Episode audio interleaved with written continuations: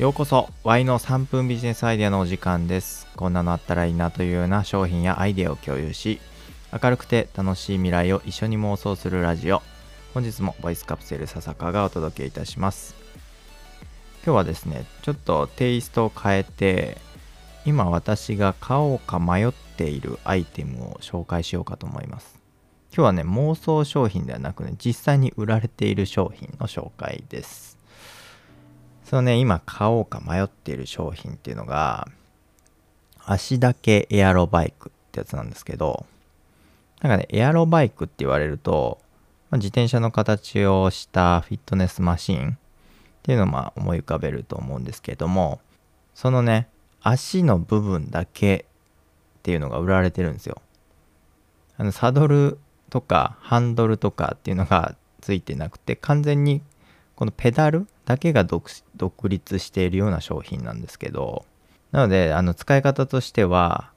まあ、例えばねあのソファーに座ってテレビを見ながら足だけペダルを漕ぐみたいな。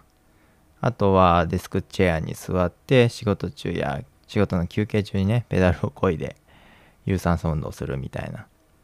まあこんな感じでいろいろ移動ができるのでかなり柔軟な使い方ができるっていうようなエアロバイクです。私が買うとするとデスクの下に置いて仕事中にペダルを漕ぐみたいな使い方をしようと思ってるんですけど、まあ、最近ね最近といってもまあちょっと前ですけど昇降式のデスクを導入して立ちでの仕事はねできるようにしたのでさらにそのデスク環境をバージョンアップさせるために、まあ、座ってる時もですねトレーニングをできるようにこの足だけエアロバイクっていうのはまあちょっと導入を検討しているんですけれどもまあなぜねこう迷っているかなぜ即決せずに迷っているかっていうとじゃまあ理由が2つあってですね。1つ目がエアロバイクこのね足だけのエアロバイクね漕ぎ幅がこう小さいんですよ。漕ぎ幅が小さい。で2つ目が負荷の高いトレーニングはまあもちろんできない。まあこの2つなんですけどこの漕ぎ幅が1つ目のね漕ぎ幅が小さいっていうのは何かっていうとまあもちろん下に置いて使う分普通のエアロバイクと比べるとまあ、足でね、こう描く円が小さいですよ。なので、こう、本当に私がね、狙った筋肉がこう鍛えられるのかとか、有酸素運動が十分にできるのかっていうところがちょっと不安要素の一つ。あとはですね、2つ目の負荷の高いトレーニングができないもちろんね、ペダルのみなのでハンドルがないし、椅子も固定できないので、普通のエアロバイクみたいに思いっきりペダルを漕ぐみたいなことはできないですよね。まあそもそもねこの商品っていうのはこう負荷の高いトレーニング向けじゃないっていうのはまあ分かってるんですけど、まあ、そんな感じで2つ理由があって買うのをちょっと迷っているみたいな感じなんですけどであとはねもうやっぱりその負荷をね変動させられる負荷をこう段階的に変動させられるやつは結構お値段がするんですよね。まあ私がこう買おうかなと思ってるのは大体2万ちょっといかないぐらいの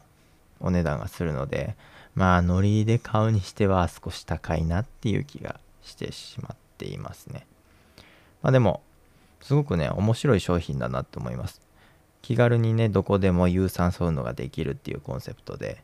まあ、体重管理をしている時とかまあ雨の日とかね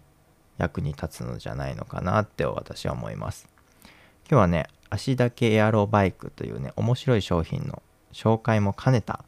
私の独り言というような内容で配信させていただきました。またね、たまにこんな感じでテイストを変えて、私自身もなんか飽きないような工夫をしていきたいなと思ってますので、是非楽しみに聞いていってください。はい、こんな感じで月曜日にゆるくアイディアを紹介しています。是非来週も聞きに来てください。よかったらフォローもしていただけるととっても喜びます。いつもですね、ボイスカプセルという3人組でラジオを配信しているんですけども、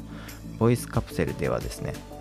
スルーしがちな余り物ネタやしょうもないネタを深掘りして価値を見出していこうみたいな内容でお届けしていますのでご興味ありましたらぜひそちらの方も聞いていってくださいボイスカプセルの URL はエピソード欄に貼っておきますそれでは本日も最後まで聞いてくださってありがとうございました。Have a good day. See you.